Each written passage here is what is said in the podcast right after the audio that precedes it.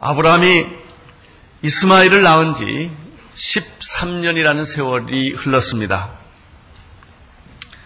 이스마엘이 자라는 것을 보고 아브라함은 약속의 자녀는 아니지만 시름을 잃고 지냈던 것 같습니다. 16장 마지막 부분에 보면 사라 16장 마지막 부분에 보면 하가, 어, 하갈이 아브라함에게 이스마엘을 낳은 때가, 때 아브라함이 86세였다고 말하고 있습니다. 그리고 오늘 하나, 아브라함이 하나님을 만난 이때가 99세입니다. 13년의 세월이 흐른 것입니다. 사라가 임신할 수 있느냐 없느냐라고 하는 갈등도 다 지나갔습니다. 약속은 있었지만 실제는 거의 불가능했기 때문에 아브라함도 체념을 했고 사례도 체념을 했습니다. 13년의 세월이 흐른 것입니다.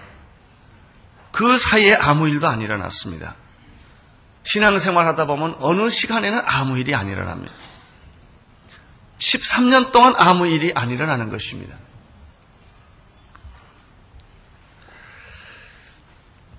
사람들은 모든 것을 다 잊어버렸습니다.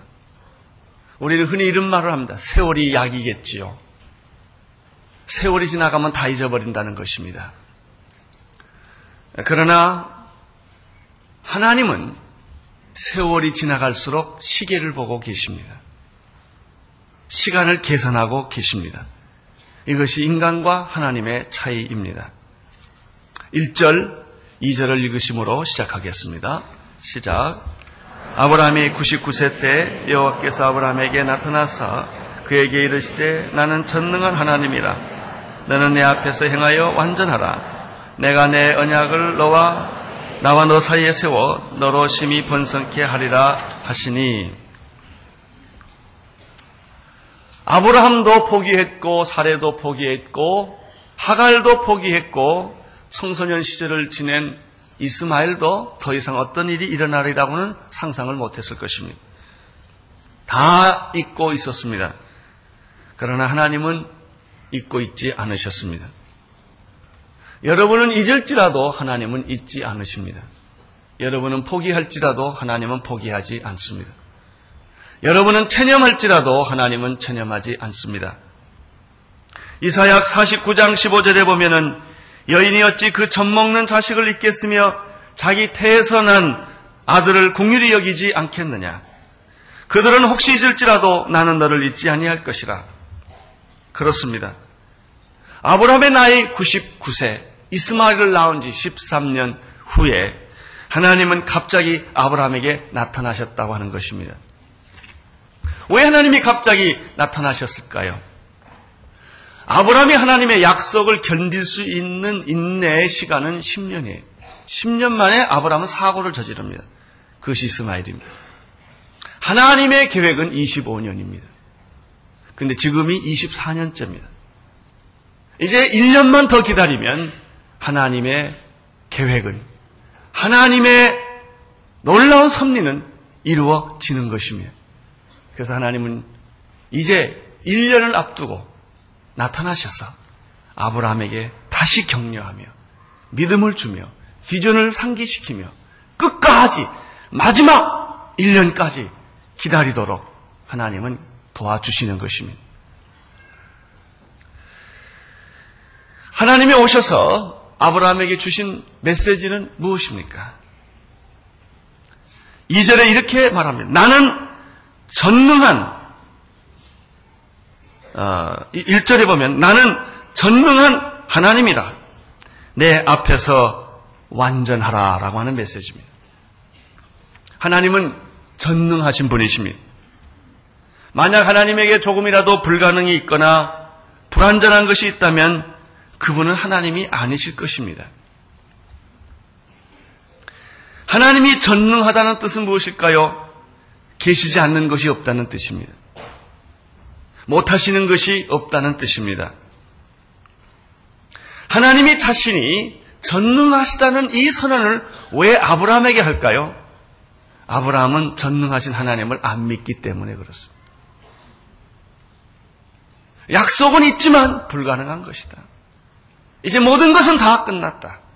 라고 생각하고 있기 때문에 하나님은 아브라함에게 나타나서 다시 자기를 교육시키는 것입니다. 아니다. 나는 전능한 하나님이다.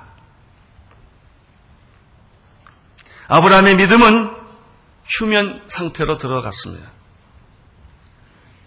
하나님은 잠을 깨우기 시작하는 것입니다. 아브라함아, 나는 전능하신 하나님이다. 이 말씀 속에는 어제나 오늘이나 영원토록 나는 동일한 하나님이다. 나는 약속을 하면 반드시 지키는 하나님이다. 내 계획대로 모든 것은 차질 없이 다 이루어질 것이다. 그러므로 잠에서 깨어나라. 불신앙에서 깨어나라. 24년 전에 내가 너에게 약속한 것을 잊지 마라. 내 태가 끊어졌고, 이제는 해산 임신이라는 것은 불가능한 것을 모든 사람이 다 알지만, 그러나 나는 행한다. 이런 뜻입니다. 하나님은 나는 전능한 하나님이라는 말만 하신 것이 아닙니다. 아브라함에게 또 하실 말씀이 있었습니다. 너는 내 앞에서 완전하라. 라고 하는 주문을 하십니다.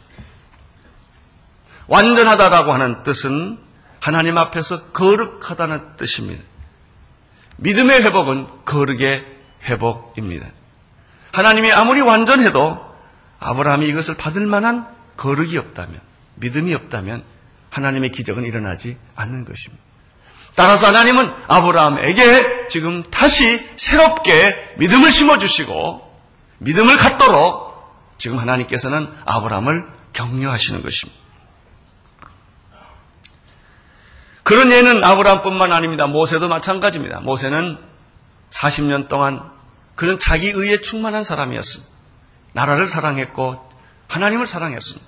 그러니까 인간적으로 하나님을 사랑하고 인간적으로 자기 조국을 사랑하는 것은 결국은 살인을 하게 됩니다. 절망을 하게 됩니다. 사람들이 꼭 나쁜 동기로 살인한 것만은 아닙니다. 좋은 동기로 시작을 했지만 그런 결과가 온 것입니다. 그는 광야에 40년 동안 그는 생활을 하게 됩니다.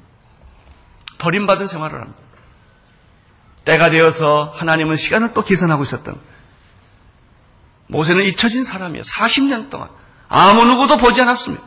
그러나 하나님은 보고 계셨고 하나님은 시간을 계산하고 있었습니다.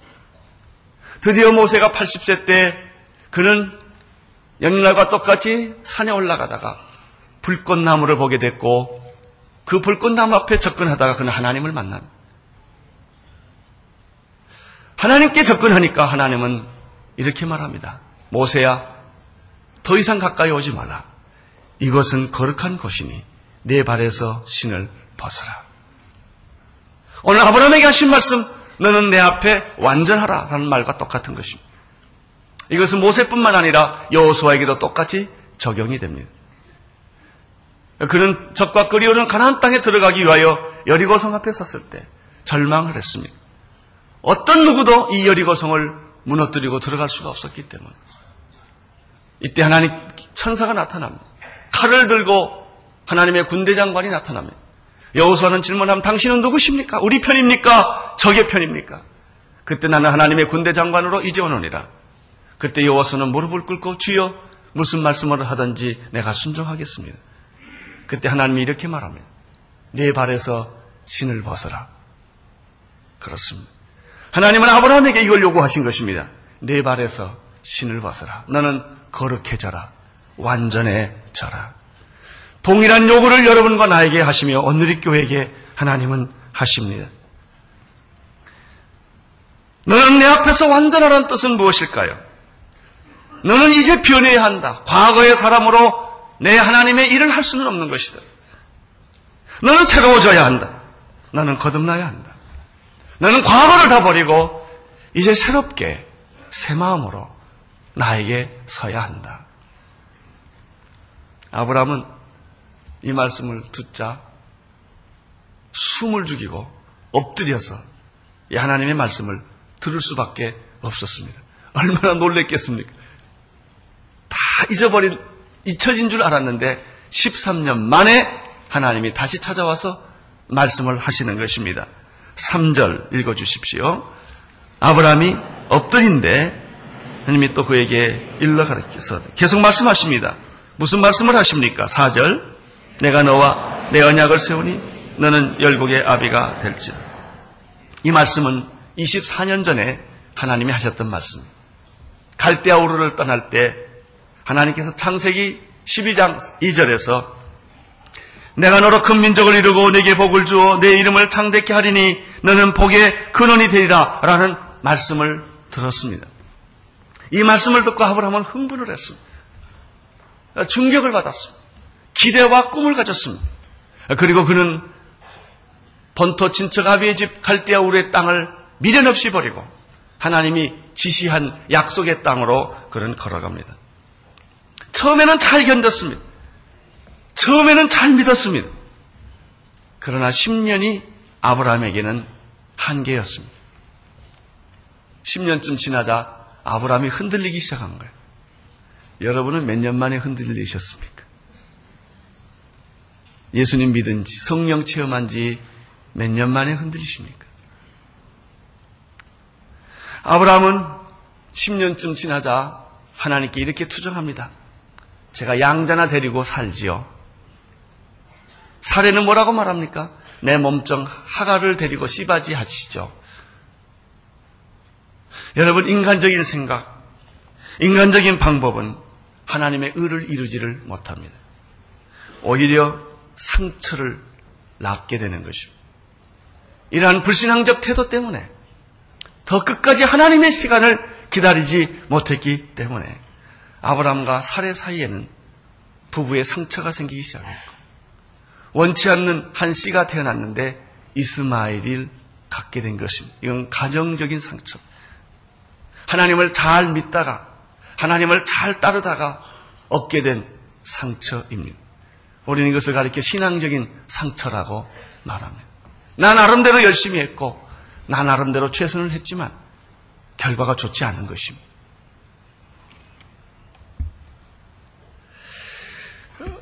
그래서 상처는 이미 생겼고 이스마엘은 이미 생겼고 이스마엘은 단 데서 살지 못하고 하나님의 명령대로 다시 아브라함의 집으로 들어오게 되었고 하갈은 사례의 몸종으로 다시 돌아가게 된 거예요.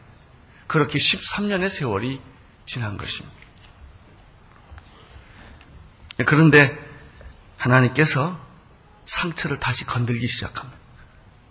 다 잊어버렸는데 하나님은 또 나타나서 나와 너 사이에 언약을 세울 것이다. 한 걸음 더 나가서 오늘 사절에 보면은 이제 너는 한 개인의 아버지가 아니라 모든 족속과 모든 나라와 모든 백성과 모든 열국의 아버지가 될 것이다. 이렇게 말하는 것입니다. 자, 5절을 보십시오. 5절 시작. 이제 후로는 내 이름을 아브라함이라 하지 아니하고 아브라함이라 하리. 이는 내가 너를 열국의 아비가 되게 하랍니다. 계속해서 하나님은 말씀하십니다. 나는 내 이름을 바꿔주겠다. 옛날 이름 가지고는 안 된다. 옛사람 가지고는 안 된다는 것이죠. 겉사람 가지고는 안 된다는 것이죠. 과거에 내가 살아왔던 그런 스타일로는 내 일을 할 수 없다는 거예요. 우리의 갈등이 뭔지 아세요? 옛날 내 스타일대로 하나님을 섬기려고 하는 거예요. 여러분, 하나님이 돈이 없는 줄 아세요? 하나님이 사람이 없는 줄 아세요? 하나님이 능력이 없어서 여러분을 필요로 하는 줄 아세요? 아니에요. 하나님이 여러분에게 원하는 것은 돈이나 능력이나 방법이 아니에요. 새 사람 되는 거예요. 새로워지는 거예요. 능력은 내게 있다. 돈은 내게 있다. 방법도 내가 있다. 내가 너한테 필요하고 요구하는 것은 옛사람이 아니라 새사람이다.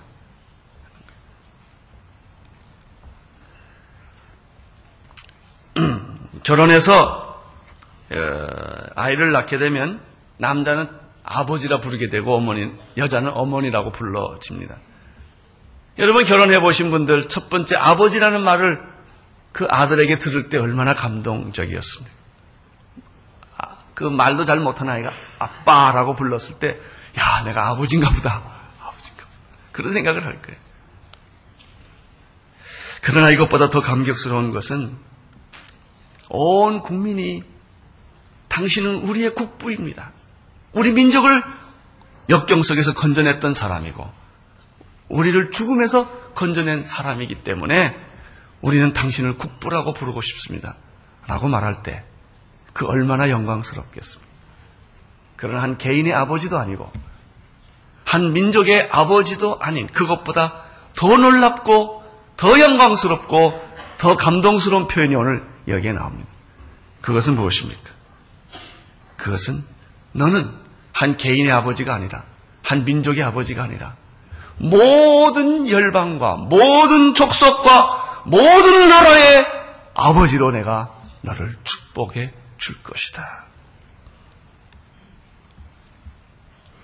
바로 이 순간 아브라함 인생의 판도가 달라지는 순간입니다. 사람은 누구를 만나느냐에 따라서 그 미래가 결정이 됩니다. 갈대아 우르에서 살고 있었던 아브라함은 하나님을 만남으로 땅을 옮기게 되고 비전이 생기게 되고 이제는 한 개인의 아버지에서 온 열방의 조상으로 변화되는 이런 놀라운 은혜를 받게 되는 것입니다. 6절을 보십시오. 시작.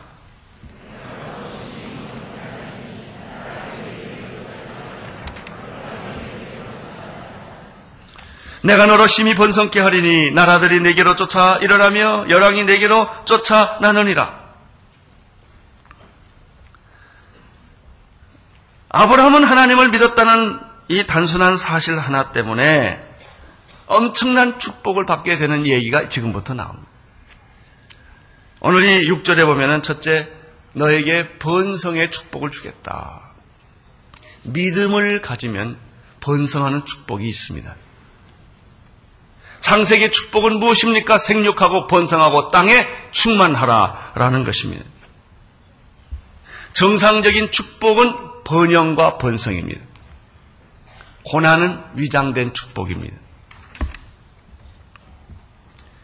내가 너로 심히 번성하게 하겠고, 너로 큰 민족을 이루게 하겠고, 내 이름이 온 세상에 퍼지게 해 줄 것이다. 이것은 24년 전에 하나님이 약속했던 약속의 내용이 지금 다시 반복되는 것입니다. 번성을 해주겠다고 하는 축복은 어디로 이어집니까? 그것은 나, 내가 너로 하여금 모든 민족의 조상이 되게 하겠다는 말로 연결이 됩니다. 나라들이 내게로 쫓아 일어나며 열왕이 내게로 쫓아나느니라는 표현을 잘 보십시오. 이것은 모든 민족의 조상이 되겠다는 말씀이 아니겠습니까? 믿음의 조상이란 모든 민족의 조상이 되는 길입니다. 7절을 보십시오. 7절 시작.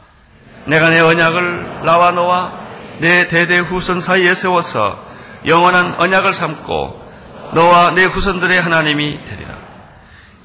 이제 모든 민족의 조상으로 삼겠다고 하시는 하나님의 이 말씀은 7절에서 이렇게 또 변화가, 변화가 됩니다. 하나님의 축복은 민족의 조상이 되는 축복뿐만 아니라 내 후손이 대대로 축복을 받게 될 것이다라는 것입니다. 하나님의 축복은 하나님의 언약과 계약은 하나님과 아브라함과의 관계만이 아닙니다. 너와 나 사이에 맺어진 언약은 내 후손의 대대로 이 계약은 유효할 것이며 나는 그들의 하나님이 될 것이다. 라는 것입니다. 우리는 여기서 축복은 계승된다. 축복은 이어진다. 라는 사실을 보게 됩니다. 여러분, 저주는 3, 4대의 끝이지만 축복은 수천 대 이르는 것입니다. 저는 우리나라가 복음이 들어온 지 이제 3, 4대가 좀 지났다고 생각해요. 그래서 저는 이런 기도를 혼자 합니다. 하나님, 이제 3, 4대가 됐으니 우리 그동안 민족적인 저주는 다 끝내주시고 이제 하나님의 축복의 시대가 열리는 이 민족이 되게 하여 주옵소서. 그런 기도를 합니다. 출애굽기 20장 6절에 보면 십계명을 말씀하실 때 이런 말씀을 하십니다. 나를 사랑하고 내 계명을 지키는 자에게는 천대까지 은혜를 베풀리라. 그렇습니다. 천대까지 이르는 것이 하나님의 축복입니다. 여러분은 어떻습니까? 여러분의 축복이 자녀들에게 가고 있습니까? 어떤 분이 저한테 이런 말을 했습니다. 우리 어머님은 나이도 많으시고 평생에 불교를 그렇게 신봉했는데 지금 내가 예수 믿으라는 말 못합니다. 우리 어머님이 얼마나 혼돈하겠습니까? 본인이 편안하게 지금 잘 살고 있는데 우리 어머님이 돌아가시면 나는 예수를 믿고 교회를, 교회를 가고 싶습니다. 그래서 제가 조용하게 그리고 분명하게 말했어요. 그 말은요, 어머님을 지옥까지 잘 모셔다 드리고 그리고 내가 천국 가겠다는 말과 똑같습니다. 당신이 어머니에게 해줄 수 있는 것은 먹을 것, 입을 것 주는 것이 아니라 어머님의 영혼을 천국으로 인도하는 것입니다. 자녀들도 마찬가지입니다. 여러분의 자녀들이 여러분 부모님을 볼 때 어머님이나 아버지의 어떤 믿음을 자녀들이 기억하고 있습니다. 여러분, 자녀에게 축복은 이어진다고 성경을 말했는데, 수천 대까지 간다고 말했는데, 아브라함의 믿음은 이삭으로, 이삭의 믿음은 야곱으로, 야곱의 믿음은 이스라엘로 이렇게 전달됐는데, 여러분의 믿음은 여러분의 자녀에게 전달될 만한 건덕지가 있냐, 이거예요. 무엇을 전하겠어? 그래, 우리 아버지는 그저 밤에 깨다 보면 기도하고 있었어. 우리 어머니는 새벽 기도를 갔지. 우리 가정에 그 어려운 시련이 있었을 때 그분들은 하나님 붙들고 끝까지 견뎠던 것을 내가 어렸을 때 봤지. 뭐 이런 게 있어야 될 거 아니겠어요? 그런데 맨날 우리 어머니 어디 나갔다 들락날락 하시고, 교회는 간신히 가고, 좋은 일 있으면 다 빠지고, 그런 것만 보고 자란 자녀들이 여러분의 부모에 대해서 기억할 만한 믿음의 유산이 뭐가 있겠냐, 이거예요.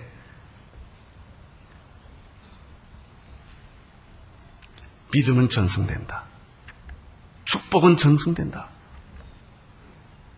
그러면 내가 남겨줄 만한, 말할 만한, 나는 이런 고난과 역경 속에서도 흔들리지 않고 나는 하나님을 믿고 승리했다라는 게 뭐 있어야 여러분 자녀들이 간증할 거 아니겠습니까?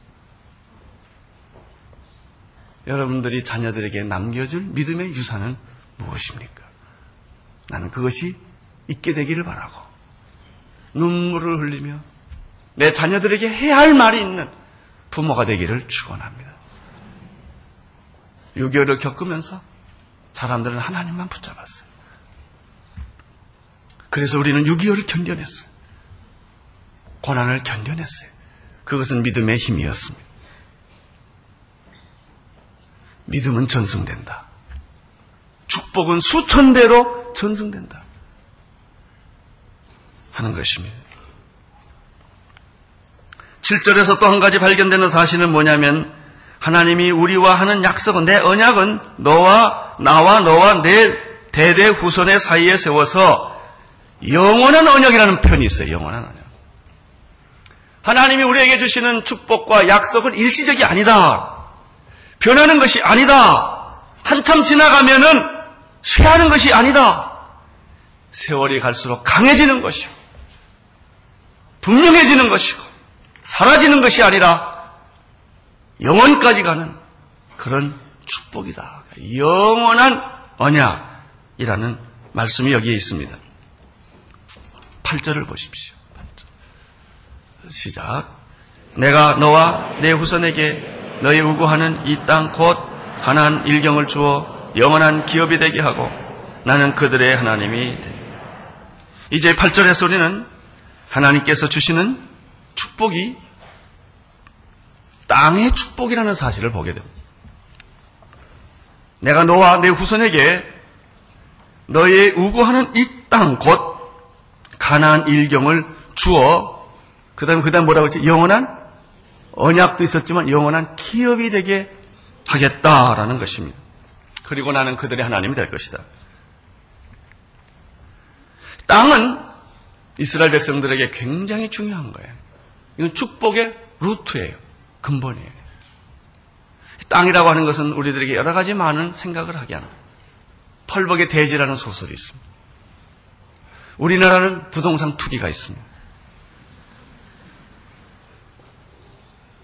여러분 하나님의 땅을 부동산 투기하는 나라는 망하게 되어 있습니다. 땅으로 돈벌이 하는 사람은 한때 돈을 벌 것입니다. 그 땅 때문에 망할 것입니다. 이게 땅의 원칙이에요.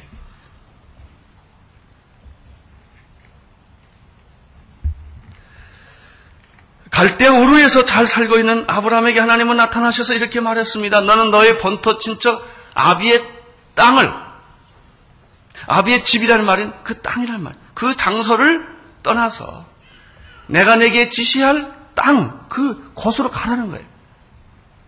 내가 살고 있는 이 땅은 축복의 땅이 아니라는 거예요.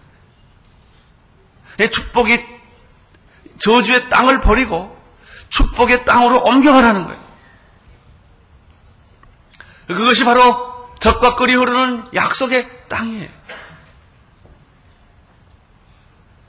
그래서 아브라함은 그 미지의 땅, 하나님이 주신 약속의 땅 어디 있는지 모르고 그 땅이 어떤 것인지 모르지만 그는 그 믿음의 여행을 시작한 거예요.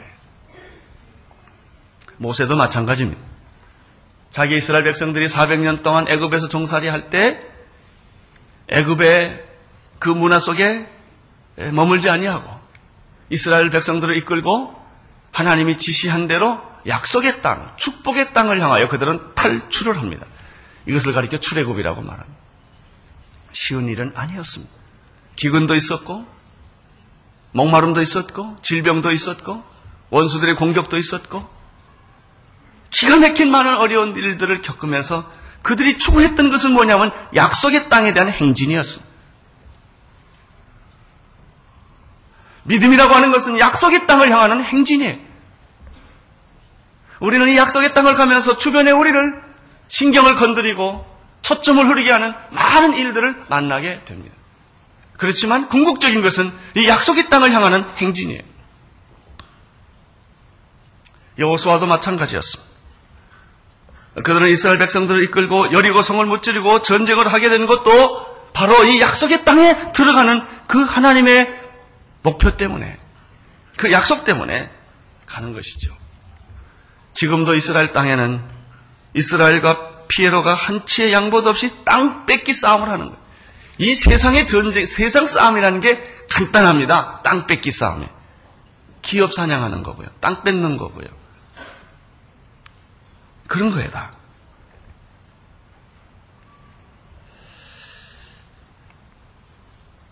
그러나 이스라엘 백성마저도 하나님의 그 땅의 놀라운 개념을 생각하지 못하고 우리가 세상에서 생각하는 부동산 투기 정도의 땅 개념으로만 모든 사람이 다 가지고 있었기 때문에 나라도 개인도 이스라엘마저도 그 땅은 오히려 축복이 되지 아니하고 전쟁을 일으켰고 저주를 가져오게 됩니다. 하나님께서 축복하신 약속의 땅은 무엇일까? 그건 중동의 한 이스라엘인은 바로 그 지정학적인 땅만을 의미하는 것이 아니라 그것은 새하늘과 새 땅, 하나님의 영원한 땅, 눈에 보이지 않는 땅, 하나님의 나라를 이루는 데까지 가는 거예요. 시작은 잘했지만 가는 목표를 잃어버렸어. 그 세상에서 잘 살고 세상에서 부귀하고 세상에서 번성하는 것만 생각했기 때문에 영원한 축복을 그들은 생각하지 않았기 때문에 이 바로 놀라운 하나님의 땅의 축복을 그들은 다 잃어버리고 만 것입니다.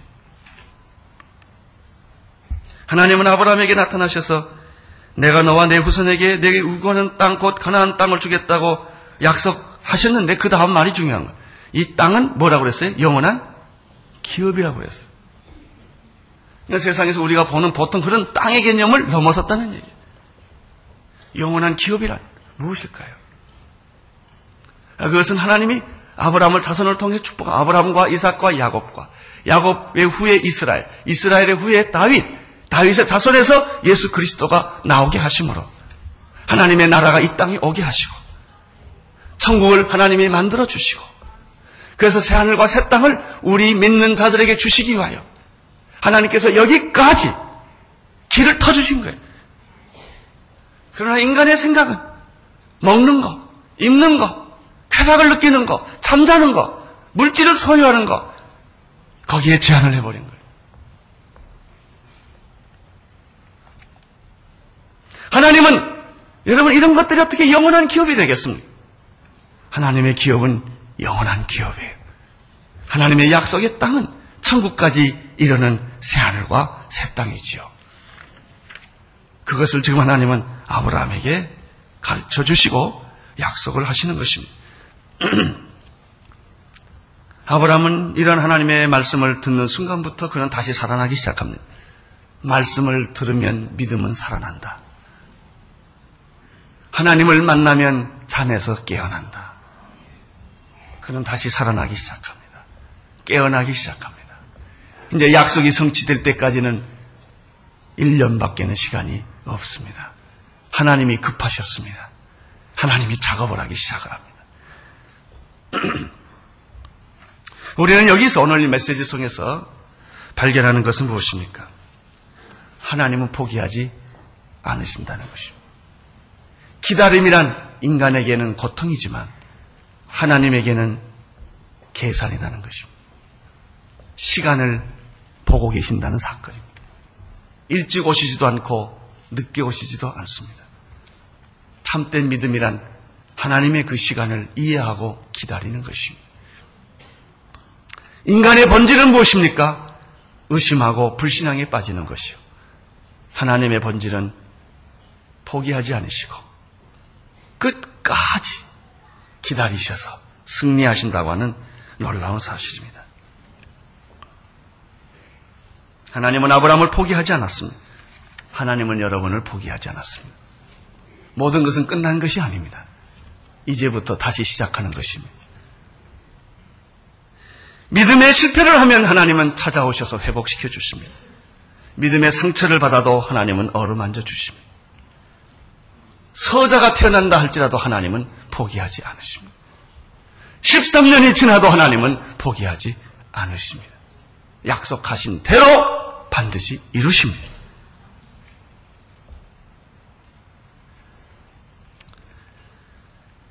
내가 잠에 빠지면 하나님은 깨우십니다. 체념하면 하나님은 나에게 말씀하십니다. 그러면 이러한 하나님과의 반복적인 갈등은 계속되는 것일까? 지금 24년까지 왔어요. 계속되는, 이게 몇 년을 더 가야 되는가? 기억하십시오. 하나님은 어떤 기준이 있으십니다. 이 갈등은 영원하지 않습니다. 주님은 곧 오십니다. 고난도 영원하지 않습니다. 갈등도 영원하지 않습니다. 하나님의 시간에 끝을 내십니다. 이제 아브라함은 1년 남았어요. 그러면 그렇게까지 기다리게 하는 목표는 무엇입니까? 그것은 신약에서 해답이 있습니다. 그분이 예수 그리스도십니다. 예수 그리스도에게까지 가기 위하여 이 믿음의 목표를 가지고 계신 것입니다. 그러면 신약에 나타난 예수 그리스도의 믿음의 목표는 무엇입니까? 히브리서 12장 2절에 믿음의 주여 또 온전케 하시는 이이신 예수를 바라보라는 말씀에 있습니다. 그 예수는 어떤 분이십니까? 히브리서 1장 3절에 의하면 하나님의 영광의 광채시요 그 본체의 형상이시며 그의 능력의 말씀으로 만물을 붙드시며 죄를 정결케 하는 일을 하시고 높은 곳에 계신 위엄의 우편에 앉으신 분이 바로 그분이십니다. 히브리서 3장 1절에는 그러므로 함께 하늘의 부르심을 입은 거룩한 형제들아 우리의 믿는 도리의 사도시며 대제사장이신 예수 그리스도를 깊이 생각하라. 그렇습니다.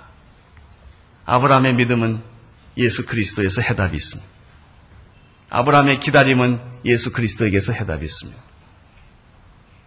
여러분 하나님께서 아브라함에게 모든 축복도 다 예수 그리스도와 연관되어 있습니다.